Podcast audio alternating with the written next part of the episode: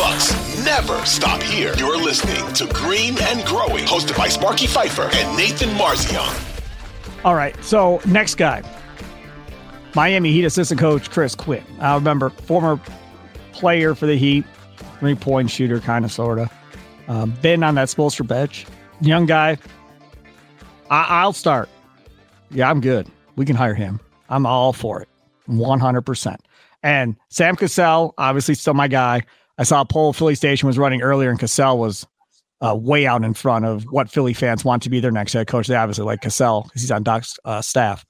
Um, so we'll see if Philly hires Cassell. I doubt it. I bet you it's D'Antoni or Bud would be my guess. Uh, but Quinn, you talked earlier, Nathan, about culture. Hey man, I'm okay with heat culture. You want to bring heat culture to Milwaukee? We're cool. Let's do that. Let let's let's be more physical. Let's have that mindset uh, a little bit more changed as to how we go about things. I'm totally fine with that. Miami chucks up a lot of threes. That's what this organization wants. So he's not going to be against using analytics and so forth to drive the offense. I think you'll be completely fine with that.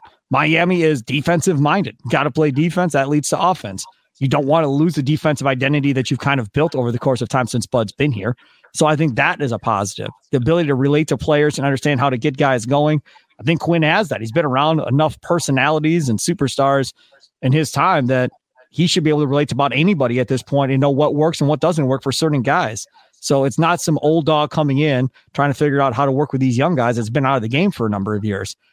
I like it. And I, I know it may not be popular and people may not like it and think it's a reach because he's an assistant and he's a young dude.